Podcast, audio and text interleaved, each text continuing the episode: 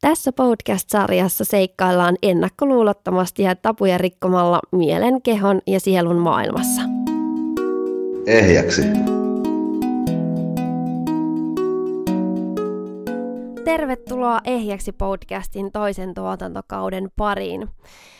Tässä toisessa tuotantokaudessa käsitellään totta kai mielenkiintoisia aiheita ja me saadaan mun ja Lotan kaveriksi tänne myös todella mahtavia vieraita. Mä toimin tässä podcastissa uteliaana Peter Panina, joka on kiinnostunut kehittämään itteensä ja mä oon lähtenyt tälle tutkimusmatkalle tuossa muutama vuosi sitten ja mä toimin tässä podissa nimenomaan tämmöisenä itsensä tutkiskelijana ja on tämän podin myötä myös kasvanut tosi paljon. Ja mun nimi on siis Jenni Aho. Mä oon Lotta Kvist. Mä oon henkisen kasvun ohjaaja. Mulla on Ehjäksi-niminen yritys. Siitä on tää Ehjäksi podikin saanut nimensä ja ää, mä toimin tässä podissa asiantuntijan roolissa, mutta on saanut tälle tielle omat mielen ongelmat, mielen kärsimykset, jotka on sitten aiheuttanut masennusta ja ja muunlaista, ja sitten on näillä työkaluilla, mitä itse käytän, niin saanut niitä parannettua, niin tällä tiellä olen, ja kiva, kun kuuntelet meitä. Ja me ollaan Lotan kanssa ala-asteen ikäisistä asti jo tunnettu toisemme, ja löydettiin sitten tässä About olisiko ollut vuosi sitten uudestaan toisemme, ja sitä kautta ruvettiin sitten yhdessä tätä podia tekemään ja toivottavasti saat viihtynyt meidän matkassa mukana ja tästä meidän matka vaan jatkuu. Tänään meillä on aiheena läheisriippuvuus ja ihmissuhteet. Me koettiin, että tämä aihe on tärkeä, koska pu- ollaan puhuttu kyllä tästä läheisriippuvuudesta jo aikaisemmin alkoholismi perheissä, mutta että miten se näkyy myös sit ihan näissä ihmissuhteissa ja parisuhteissa. Lotta, kerro vielä, mitä se läheisriippuvuus on. Läheisriippuvuus on semmoista nimensä mukaisesti vähän semmoista pakonomaista tarvetta ja ripustautumista muihin ihmisiin, että, että ihminen ei ole saanut itselleen riittävää hyväksyntää ja vahvistusta lapsena, mikä sitten saa sen aikaan, että me etsitään hyväksyntää ulkopuolelta, ja tämähän on ihan valtavan yleistä meidän yhteiskunnassa. Öö, sanotaankin, että suuri osa parisuhteista on riippuvuussuhteita, koska suuri osa ihmisistä ei ole parantaneet niitä lapsuuden haavojaan, joten sitten saatetaan kokea olevansa hyvin riippuvaisia niistä omista puolisoista. Miten se sitten ilmentyy nimenomaan ihmissuhteissa?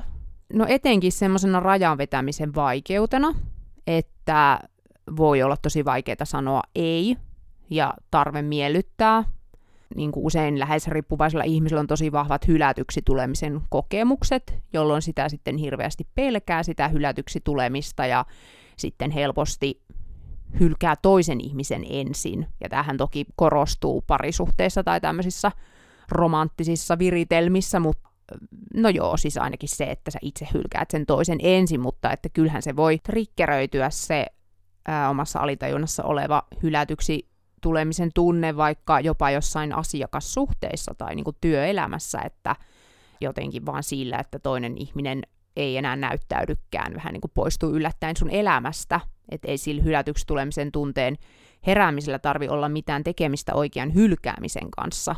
Aika harva meistä on kokenut ihan oikeita hylkäämistä, jos ajatellaan, että se olisi sellaista, että vaikka äiti hylkäisi lapsensa johonkin orpokotiin tai, tai jotain vastaavaa. Ymmärrän hyvin, jos niin kuin, sehän on valtava hylkäämisen kokemus, joku vaikka, että sut adoptoidaan.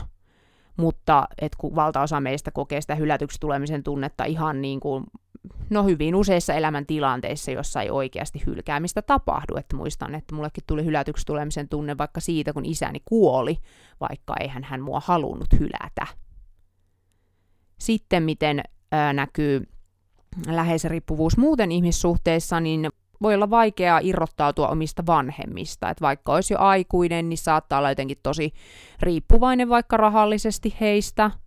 Ja ei sillä mä en sano sitä, etteikö saisi omilta vanhemmilta apua pyytää.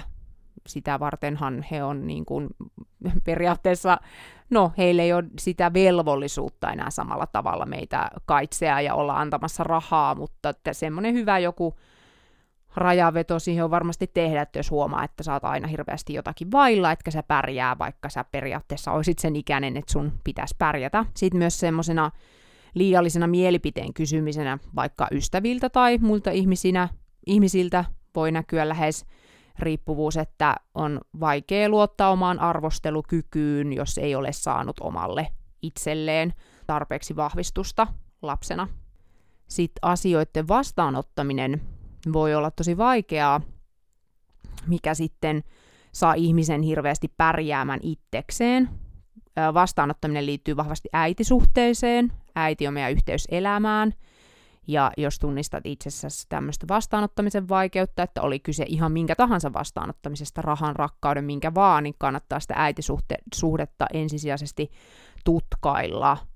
Itse ainakin koen siellä alkoholismikodissa, vaikka äiti ei olekaan ollut se alkoholisti, niin sitten kuitenkin niissä tilanteissa, että jos tulee jotain niin kuin vaikka vanhempien riitaa tai sitä semmoista siihen alkoholin käyttöön liittyviä pelottavia tilanteita, niin mä oon lapsena kokenut myös ihan yhtä lailla, niin kuin mun äiti on hylännyt mut niissä tilanteissa, että on joutunut jäämään niin kuin ihan oman onnensa nojaan selviämään, mikä on sitten niin kuin aiheuttanut semmoista liikaa pärjäävyyttä.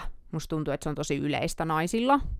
Voin kyllä samaistua heti tähän, että tulee se ko- kokemus siitä, että mä pärjään, mä en tarvitse apua, mä en edes niin anna sitä kellekään niin ilmi, että mä tarvisin edes apua, vaan annan sen kuvan ihmisille, että mä pärjään ja mä ihan mikä tilanne tahansa, niin oletetaan jo valmiiksi, että kyllähän Jenni pärjää. Et mm. eli ei edes, niinku, edes kysytä välttämättä, että no hei, et tarvitko apua tai mitään, että mitä sulle kuuluu. Oletetaan, että hyvä kuuluu, se menee hyvin, hän pärjää. Kyllä, just näin. Niin, ja sehän on se, niin ne on oppinut siitä sitten, kun että jos et ole saanut pyytää, niin muut sitten oppii siihen, että no eihän siinä, ja ei sitten ehkä, jos ei ole uskaltanut näyttää sitä todellista itseään, sitä haavoittuvasta itseään, mikä tietysti on jonkinlainen rakkauden puutteen tai semmoinen luottamuksen puutteen kokemus, mitä meistä moni on saanut just suhteessa vanhempiinsa ensisijaisesti, toki myös muihin ihmisiin. Ja se siitä liiasta pärjäävyydestä seuraa semmoinen vahvuuteen sairastuminen, että se on siis just noin niin kuin sanoit, että ei osaa pyytää apua ja ei osaa ottaa sitä, sitä rakkautta vastaan ja jotenkin näkee äh, niin kuin semmoisen avun pyytämisen heikkoutena, et koska lapsena on saanut kokemuksia, että ei ole ok olla herkkä ja näyttää tunteita esimerkiksi, että tämä on varmasti tosi yleistä alkoholistien lapsilla, lapsilla. Muistan ainakin, kun itse vaikka koitti isälle näyttää, joka no ei, ei hänen edes tarvinnut olla kännissä niissä tilanteissa, koska silloin mä en todellakaan uskaltanut näyttää yhtään mitään tunteita yleensä, mutta no joo, tai, tai no joo, kyllä ne varmaan enemmän liittynyt niihin alkoholin käyttötilanteisiin, mutta se, että, että niin kun näyttäisit sun vihaa, saatikka näyttäisit jotain herkkiä tunteita, niin hän ei niin osannut ottaa niitä vastaan ja kääntänyt kylmästi päänsä pois, mikä sitten on aiheuttanut häpeää, koska lapsille syntyy häpeä suhteessa vanhempiinsa eri toteen, jos vanhemmat käyttäytyy kylmästi, hylkäävästi ja jopa aggressiivisesti. Ja jotenkin ainakin itse on parannellut tässä viime vuosina monia semmoisia ihan niin kuin kokemuksia, että jotenkin lapsena kokenut semmoisen jonkinlaisen henkisen kuoleman, että ne semmoiset yksinjäämisen kokemukset on tosi vahvoja, ja kun ne jää sinne kehon muistiin, niin totta kai ne nyt vaikuttaa tosi vahvasti siihen, että pystytkö sä solmimaan toimivaa parisuhdetta, vaikka ylipäätään syviä yhteyksiä muihin ihmisiin. Onko sinulla syvä yhteys itseesi, koska tarvitaan syvä yhteys itseesi, jotta olisi syvä yhteys myös muihin. Niin se ei ole se sisäinen lapsi, eli se semmoinen meidän keskenkasvunen osa, mikä edustaa niitä haavoja, edustaa toki myös viattomuutta ja monia tämmöisiä ihania hyviä asioita, mutta että jos se, jos se sisäinen lapsi niin kuin edelleen joltain osin kyyhöttää siellä – yksin oman onnensa nojassa, että sille ei oikein mitään yhteyttä, sille ei ole mitään yhteyttä vanhempiinsa, ei oikein niin kuin omaan kehoon, että on vähän dissosioitunut, vähän niin kuin hypännyt itsestään ulos ns, että ei, ei oikein hahmota sitä kehoa, ei oikein mitään yhteyttä mihinkään korkeimpaankaan edes, niin ne on kyllä ihan hirveän tärkeitä hiilata sellaiset kokemukset, ja, ja ne on monesti niitä, että niissä voi olla niin iso pelko kohdata niitä, että me tarvitaan muita ihmisiä, niiden kohtaamiseen ainakin itse on tarvinnut. Toki myös omat energiahoidot on siinä paljon auttanut, mutta tämän tyyppisiä kokemuksiahan vaikka mun regressioterapioissa kyllä ihmiset työstää, että niitä voi työstää mun viesti on ehdottomasti se, että ei kannata eikä tarvi jäädä pyörimään niihin traumaenergioihin, siihen miten ne traumat meihin vaikuttaa, että me pystytään ne kääntämään voitoksi ja muuttaa rakkaudeksi. Sitten semmoinen on myös siellä alkoholismikodissa varmasti tosi yleistä, että sisäinen lapsi, tai siis se meidän, me lapsena, silloin kun me ollaan oltu lapsi, se on vaan jäänyt sinne meidän sisäisen kokemusmaailmaan, niin siksi puhun sisäisestä lapsesta. Hän haluaa pelastaa äitin ja isään, etenkin se alkoholistin, että oli se sitten äiti tai isä, tai sitten hän molemmat voinut olla alkoholisteja, että hän, me saatetaan, niin kuin, kun meillä on siellä meidän sisäisessä maailmassa sisäinen lapsi, mies ja nainen, ja se mies ja nainen on yleensä mallinnettu meidän vanhemmilta, tai jos joku toinen on meidät kasvattanut, niin niiltä. Ää, se lapsi on ottanut siellä sen aikuisen roolin, että mä ainakin hiilailu paljon tällaista, että mun sisäinen lapsi on siellä vähän niin kuin sellainen supermies pelastaja viitta päällä, ja, ja niin kuin, että kun lapsen tehtävähän on leikkiä, ja hän saa niin kuin rentoutua, ja, ja hän on niin kuin luonnostaan iloinen, ei hänen tarvitse hoitaa aikuisten tehtäviä ja ottaa vastuuta, niin sitten kun mä oon nähnyt, että se isä on niin, että ei tosta ole niin mihinkään, että mä näen, että on kärsivä ihminen, mä oon niin kuin mennyt siihen, siihen tavalla, että huolehtii edelleen jatkuvasti siitä isästä siellä sisäisessä maailmassa, ja se on vähän niin kuin se sisäisen miehen roolissa siellä se lapsi, vaikka sen ei kuuluisi, että ne on, niin niitä on hyvä tunnistaa, ja miten ylipäätään tällaiset sisäiset roolit voi mennä jotenkin tosi vinoon, koska usein kun alkoholismiin kuuluu sellaista narsistista käytöstä, että sitten vaikka just jos ei ihan se parisuhde ole kunnossa, kuinka se sitten alkoholisti voi manipuloida lapsia sitä toista vanhempaa kohtaan, niin kuin mä ainakin koen, että, että isä teki niin kuin meille äitiä kohtaan, niin sitten jotenkin niin kuin siellä mun sisäisessä maailmassa meni asiat niin jotenkin vinoon, että mä olin ikään kuin energeettisesti, vähän niin kuin energeettisesti, henkisesti, miten se haluaa sanottaa, niin joutunut siihen perheen vahvimman naisen paikalle jollain lailla, että mä en taas ollut siellä niin kuin sellaisessa lapsen roolissa, mutta nämä on taas asioita, mitä voi onneksi tämmöisillä energeettisillä työkaluilla, mitä itse käytän muun muassa, niin voi korjailla.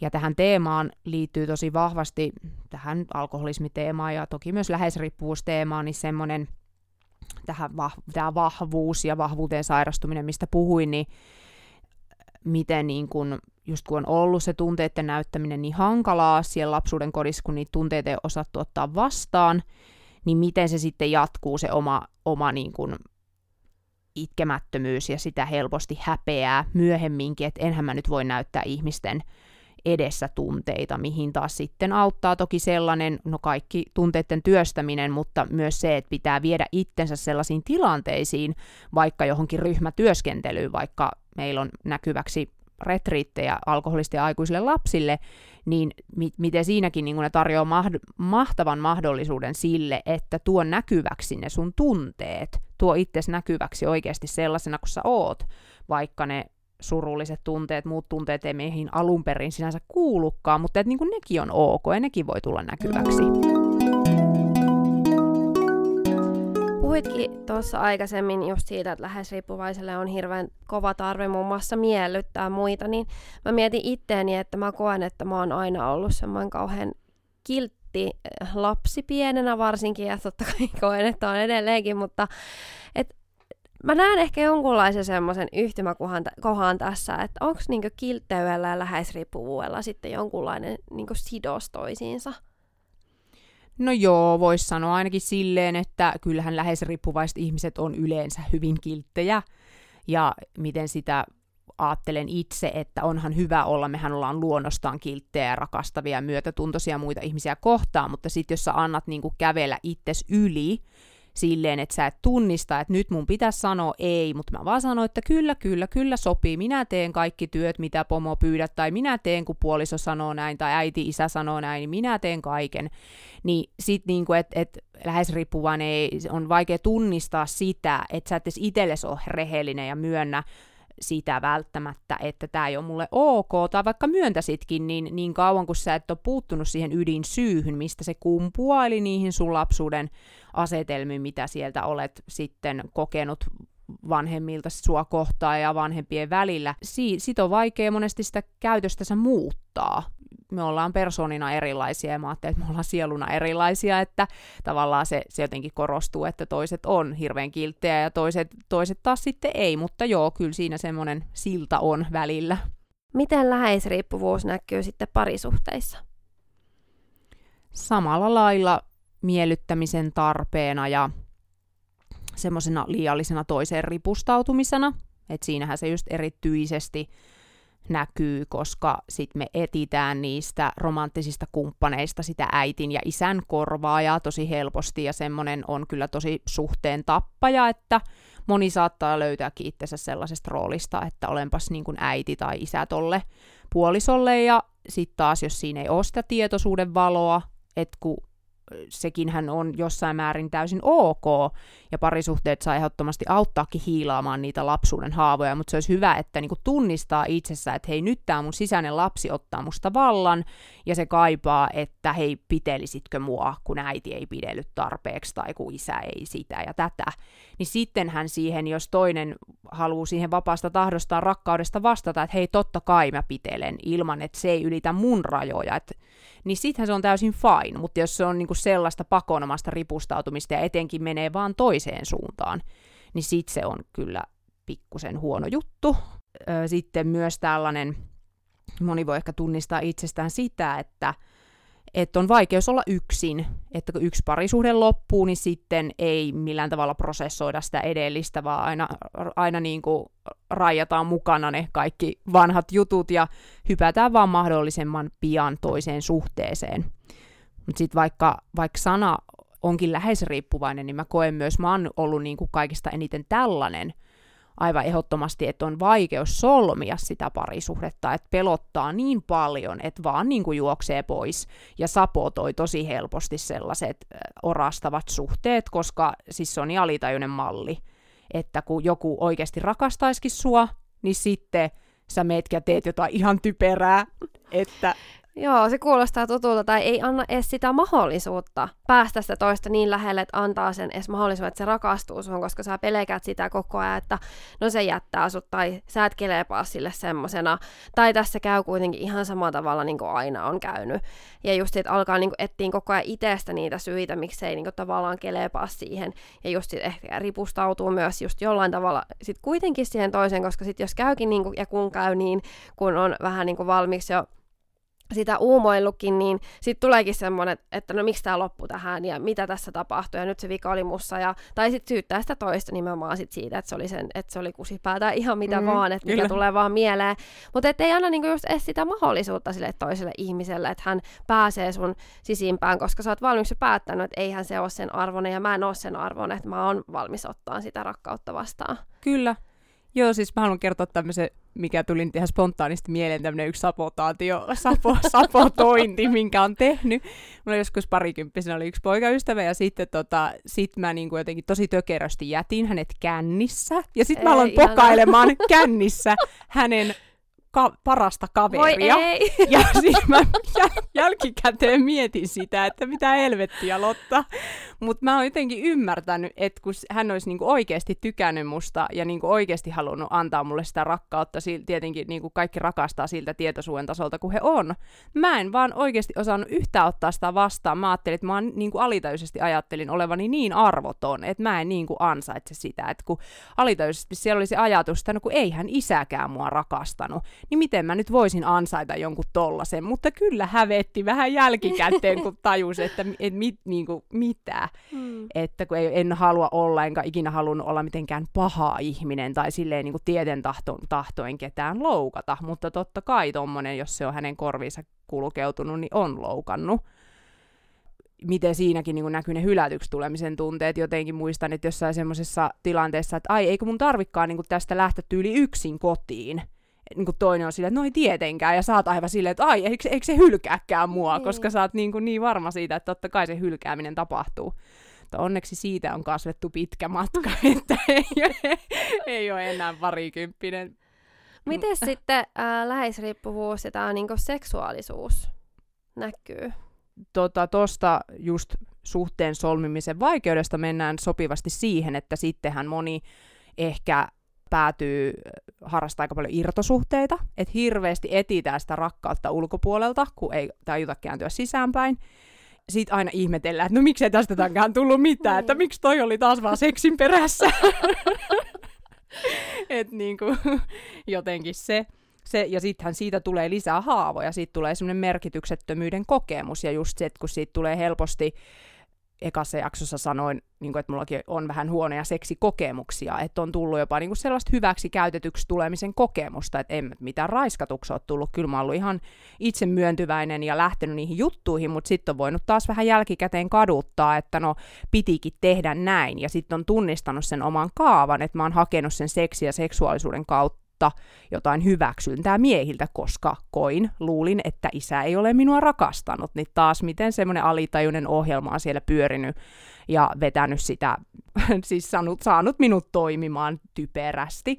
Mutta sitten kun niihin herää, niin niitä pystyy ihan ehdottomasti parantamaan, että kun se seksikin, seksuaalisuus, mitä kaikkea se voikaan olla, niin sehän niin kuin on ihan mahtavan parantava asia. Se voi olla parhaimmillaan sitä, eikä sitä, että, että tuolla niin kuin jotenkin, kun pelätään olla herkkää, pelätään avautua, niin sitten vaan niin käytetään toisen kehoa hyväksi, että minä saisin tämän fyysisen nautinnon hetkeksi. Niin se on ihan aika jäätävää, mitä tapahtuu.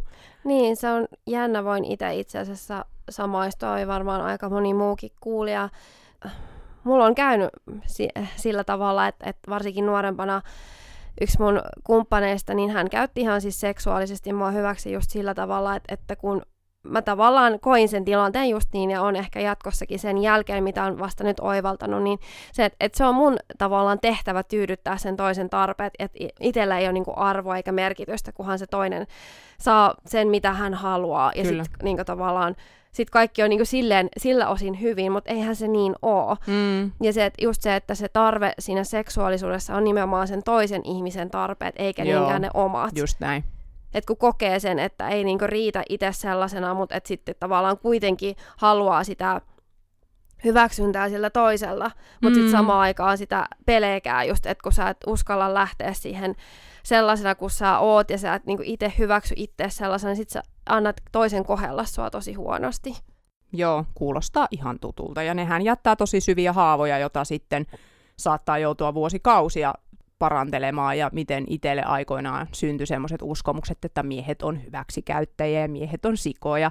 Tiedän oikein hyvin nykyään, että näin ei ole ja maailma on täynnä ihania miehiä, mutta et se mun täytyy parantaa vaan sen mun oma kuva miehistä, se ajatus, mihin mä oon tarttunut ja se malli, minkä mä oon mun isästä saanut. Ymmärtää niinku tavallaan niitä semmoisia sisäisiä asetelmia, sen oman sisäisen miehen ja naisen asetelmia ja miten me vedetään sit puolemme sitä, mitä me ollaan sitä kautta, mitä me on nähty niiltä vanhemmilta ensi.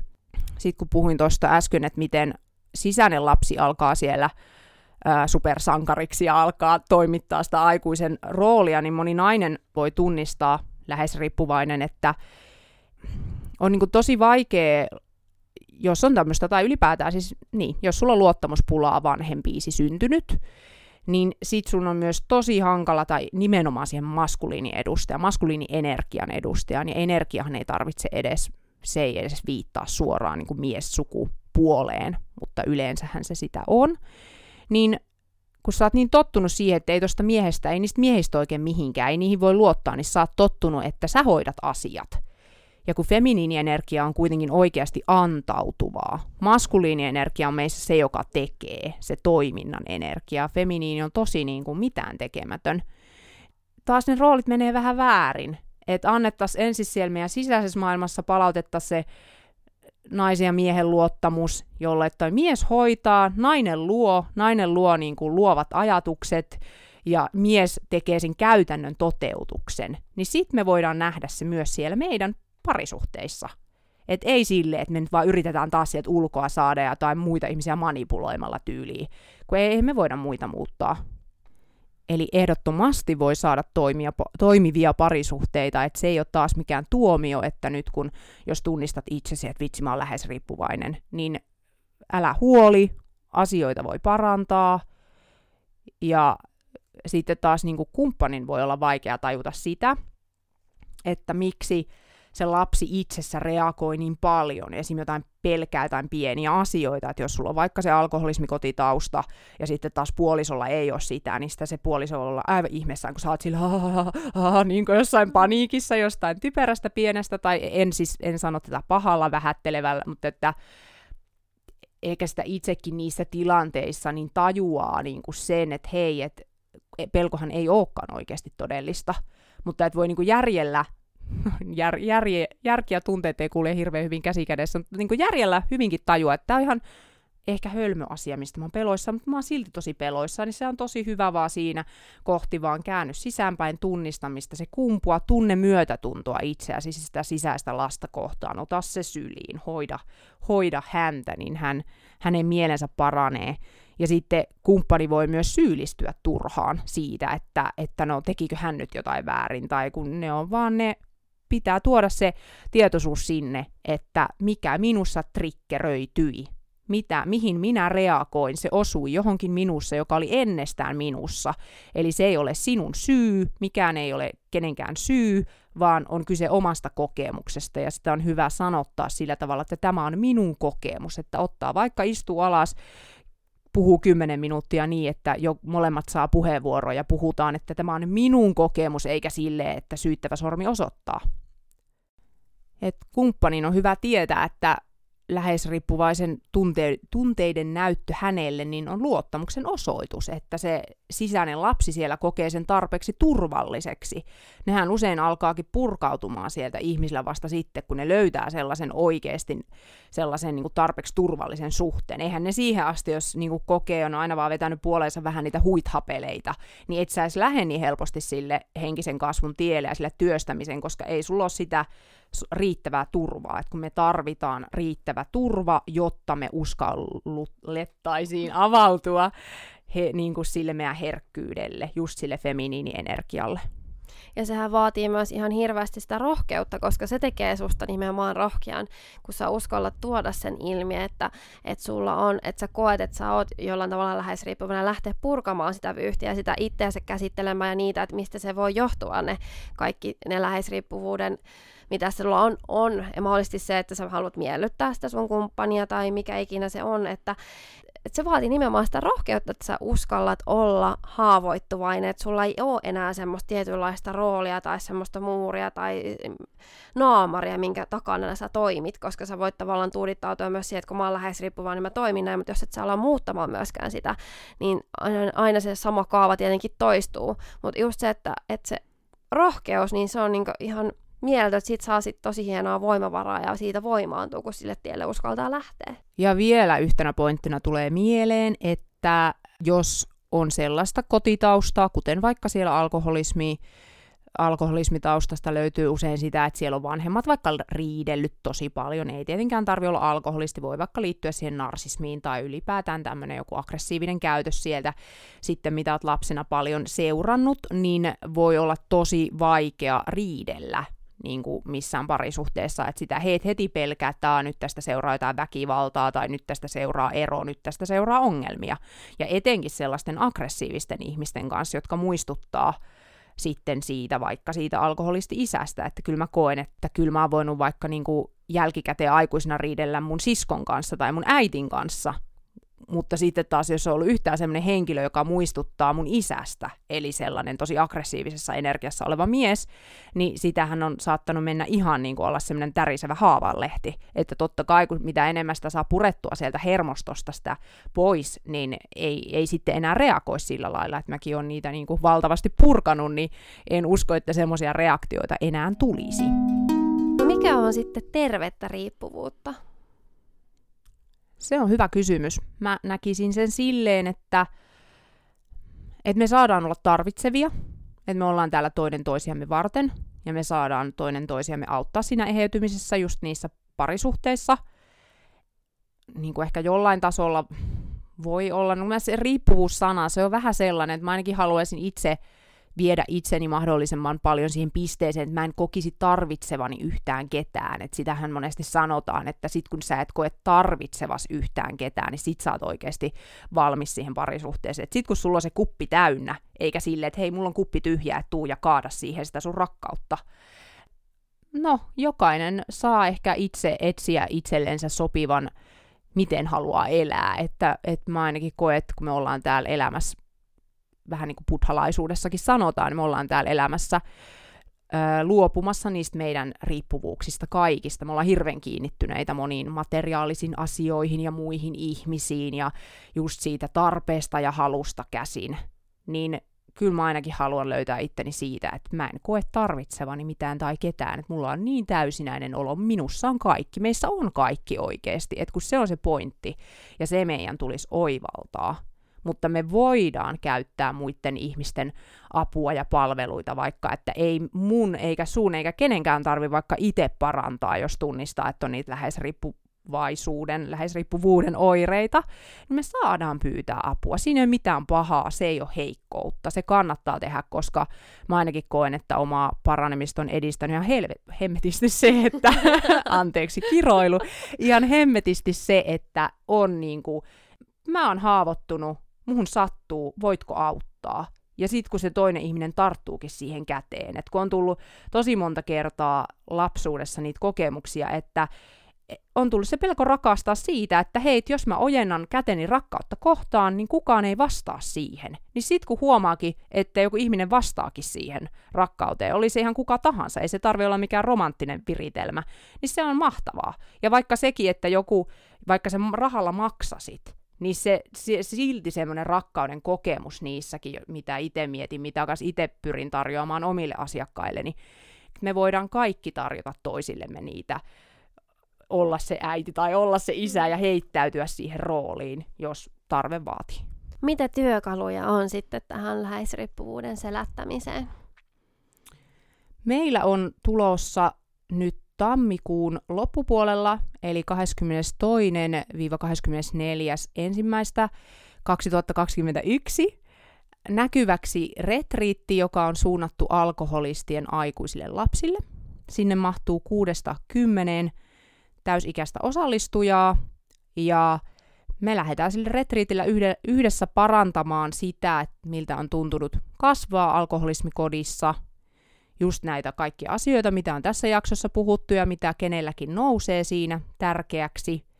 Sieltä saa arvokkaita työkaluja mukaan kotiin viemiseksi, millä pystyy sitten ihan itse parantamaan myös näitä asioita, jotta ei olisi täysin riippuvainen muiden avusta. Et mun mielestä se on ollut niinku parhaita juttuja opiskella itselle niitä työkaluja omaan plakkariin, että ei sit tarvis, vaikka, vaikka voikin mennä kerran viikossa tai mikä onkaan hyvä tahti kellekin, niin voi myös mennä niihin muiden hoitoihin, mutta ne työkalut on tosi jees, eli esim. tämmöinen energiahoitotyökalu tullaan siellä neuvomaan ja kertomaan kaikki, mitä me ollaan käytetty ja mistä me ollaan hyödytty.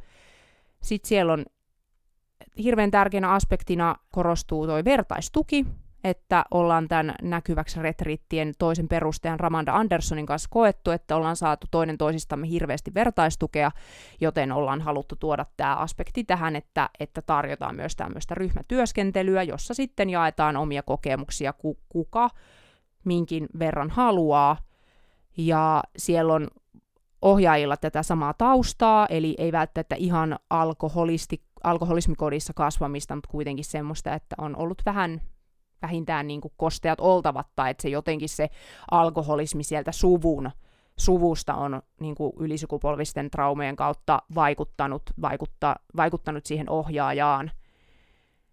Meillä on siellä päästään nauttimaan etenkin ratkaisukeskeisestä valmennuksesta, eli ollaan kaikki, ketä tässä meidän näkyväksi tiimissä on, niin ollaan kaikki tämmöisiä valmentajia, ja meihin voi itse asiassa, jos haluat tutustua tuohon Ramandaan, niin kuuntele alkoholismia ja läheisriippuvuusjakso, jos haluat tutustua toiseen ohjaajaan, Niina Haddadiniin, niin kuuntele erityisherkkyys- ja intuitiojakso, tai ja sitten toi masennus- ja burnout-jakso. Lisäksi toi osallistuja saa vielä kaksi puolen tunnin valmennusta tähän ennen ja jälkeen retriiti, jotta pystytään yksilöllistämään se apu siinä ja siellä tosiaan valmennuksen energiahoidon, tanssin ja joogan keinoin työstetään näitä asioita. Lisätiedot löytyy osoitteesta näkyväksi.fi eli nakyvaksi.fi ilman äänpilkkuja.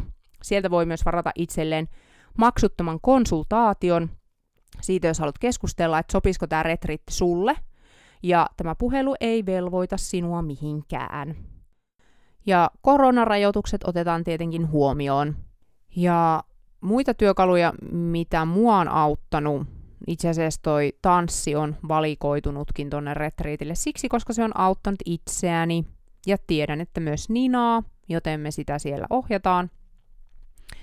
Ja mitä itse teen ja mua on auttanut eniten, niin tota, energiahoitoa ja regressioterapiaa, siis ihan tämmöisinä yksilöpalveluina myös, että jos sulla on liian iso kynnys tulla tuonne retriitille, niin voit tulla sitten tämmöiseen yksilöhoitoon, jos kaipaat intiimimpää työstämistä. Että energiahoitoahan toki on tuolla retriitillä, mutta sitten voi tulla sellaiseen vaikka pidempään ihan vaan omaan energiahoitoon tai regressioon, että moni tämmöinen lähes riippuvainen ja just alkoholistin lapsi on mulla käynytkin joko yksittäisissä hoidoissa tai sitten ostaneet esimerkiksi eh- eheytä sisäistä lastasi paketti, joka löytyy sieltä mun kotisivuilta lottakvist.fi. Tämä jakso oli tällä kertaa tässä. Kiitos paljon, että kuuntelit. Seuraavan jakson aiheena meillä on henkisen hyvinvoinnin valmennus. Muistathan ottaa seurantaan Ehjäksi podcast Instagram-tilin. Ota ihmeessä seurantaan myös näkyväksi retriitit Instasta kuin myös mun firma Hoitola Ehjäksi. Kiva, kun olit matkassa mukana. Tämä on Ehjäksi podcast. Ehjäksi.